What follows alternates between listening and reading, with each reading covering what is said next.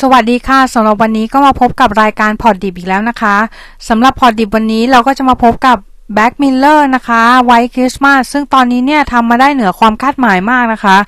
ก็จะเริ่ม spoil กันเลยค่ะ ก็จะเรียกชายสองคนนะคะ ที่ไปเจอกันว่าพี่หล่อกับโจแล้วกันนะคะ พี่หล่อเนี่ยเรียกตาม YouTube Channel ช่องหนึ่งนะคะ ก็คือเขาบอกว่า ตอนแรกเนี่ยสองชายสองคนนี้ไม่คุยกันเลย แล้วทีเนี้ยคือเขาก็เริ่มคุยกันนะคะพอเขาเริ่มเปิดปากคุยกันเนี่ยเขาก็ชวนพี่หล่อเนี่ยก็ชวนชวนโจชวนโจคุย ก็ประมาณว่าเขาเนี่ยทำอาชีพสอนจิไม่สอนจีบสาวนะ คือออกไปแบบลงสนามเลยอะแล้วเขาเป็นแบบคนไกด์เหมือนแบบมีอินเตอร์คอมคุยกันอย่างเงี้ยค่ะ เสร็จแล้วคือคือ ทุกคนเนี่ยที่อยู่ในอินเตอร์คอมเนี่ยก็คือจะเห็นในสิ่งที่ผู้ชายคนนั้นออกผู้ชายคนที่ออกไปออกสนามเนี่ยเห็น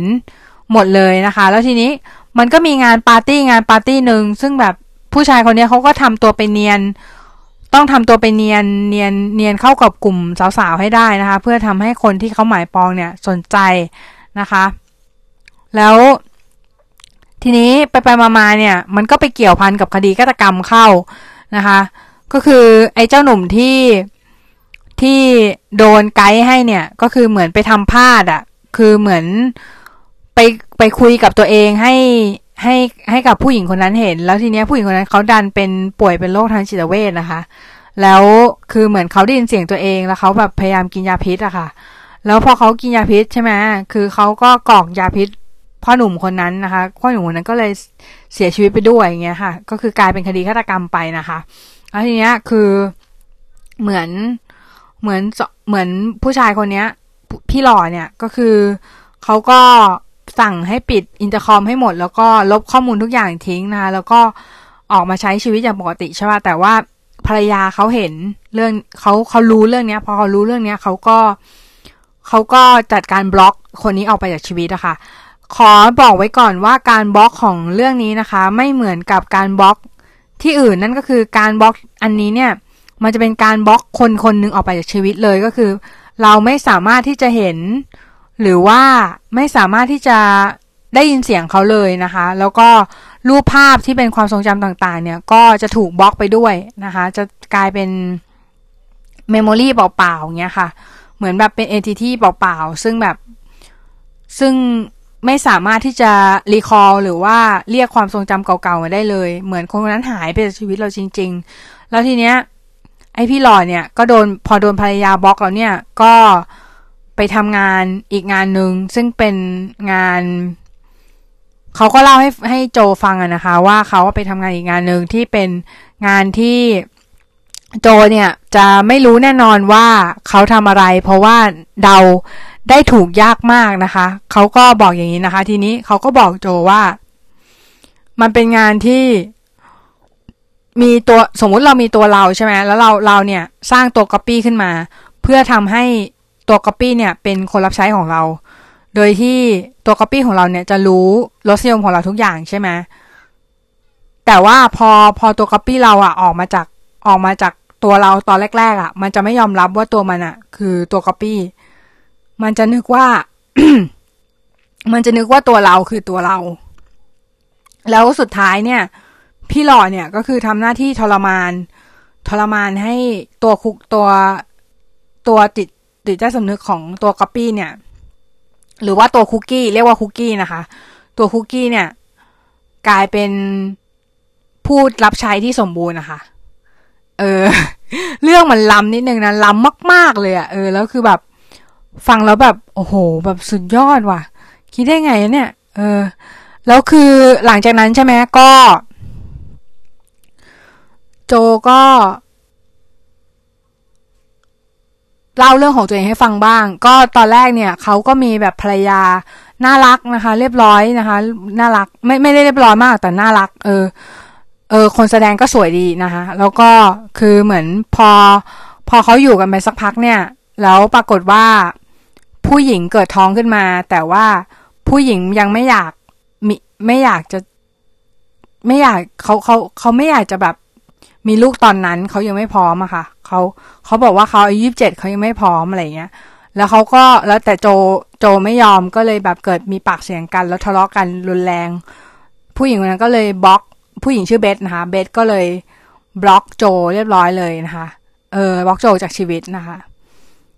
ก็คือจะไม่เห็นอะไรเลยทีนี้ พอในเรื่องเนี้ยพอพอแม่บล็อกเนี่ย ลูกก็จะโดนถูกบล็อกไปด้วย ไม่เห็นหน้าลูกไม่เห็นอะไรทั้งสิ้น แบบของลูกก็คือได้แต่เฝ้ามองห่างๆทุกปีเนี่ย โจก็จะต้องไปที่บ้านของบ้านพ่อของผู้หญิงคนนี้นะคะ ของเบสเนี่ยเพื่อจะดูว่าลูกลูกกับเมียเนี่ยเป็นยังไงมีชีวิตความเป็นอยู่ยังไงกันบ้างแล้วอะไรเงี้ยนะคะ ทีนี้พอเขาไปถึงบะไปถึงปีหนึ่งเนี่ย ปรากฏว่า เมียเขาตายค่ะ เมียเขาตายจากอุบัติเหตุทำให้ทำให้ ไอเนี่ย ไอไอสิ่งสิ่งที่เขาถูกบล็อกเนี่ย มันหายไปนะคะ ก็คือทำให้เขาเนี่ยสามารถเห็นหน้าเด็กคนนั้น ปรากฏว่าเด็กคนนั้นน่ะ ดันไม่ใช่ลูกเขาค่ะ ไม่ใช่ลูกเขานะคะ ก็คือเป็นเด็กเด็กเอเชียก็คือเหมือนแบบเหมือนเมียเขานอกใจอะค่ะ เออ แล้วตอนนั้นนั่นแหละ ก็คือเหมือนเขาเพิ่งรู้ว่าเมียเขานอกใจตอนนั้นนั่นแหละ นะ แล้วเขาก็เผลอทำร้ายแบบทำร้ายพ่อของผู้หญิงอะพ่อของเบสอะตายนะคะ แล้วก็ปล่อยให้ปล่อยเด็กออกไปก็คือแบบเด็กเด็กออกไปข้างนอก เพื่อแบบ อาจจะไปตามหาคนมาช่วยอะไรอย่างเงี้ยค่ะ แล้วแล้วเด็กก็ไปหนาวตายข้างนอกนะคะ ซึ่งมันเป็นคดีฆาตกรรมนะคะทำให้แบบเขาเนี่ย โดนจับเข้าคุก แต่ว่าเขาไม่สารภาพ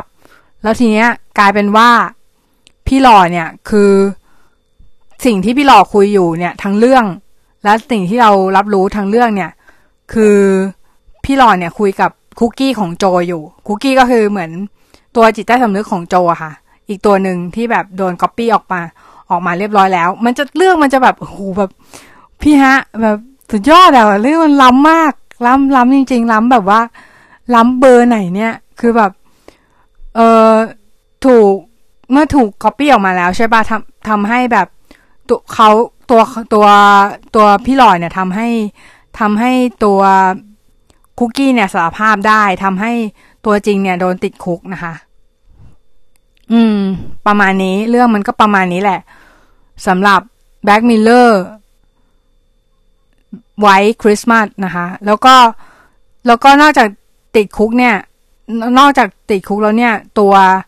ตัวโจเนี่ยยังต้องโดนทรมานจากผู้คุมอะ่ะ เออ เหมือนแบบผู้คุมเขาอะแบบ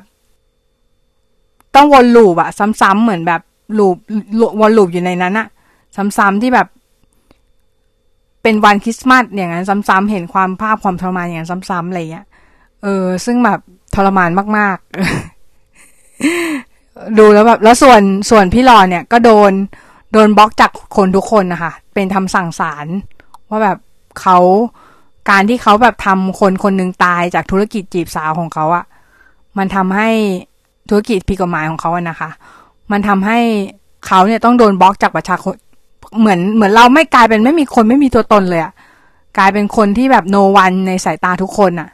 คือไม่มีใครเห็นเราไม่มีใครสามารถปฏิสัมพันธ์กับเราได้อะไรเงี้ย คิดดูแล้วกันว่าทรมานขนาดไหนนะคะ อืม เรื่องก็ประมาณนี้สำหรับ Back Miller 2พรีซันสองนะคะ ตอนสี่ White Christmas ค่ะ ก็สำหรับพอดคาสต์วันนี้ก็ประมาณนี้ก่อนเนาะเดี๋ยวพอดคาสต์หน้าจะมีหนังเรื่องอื่นนะคะ ที่จะมารีวิว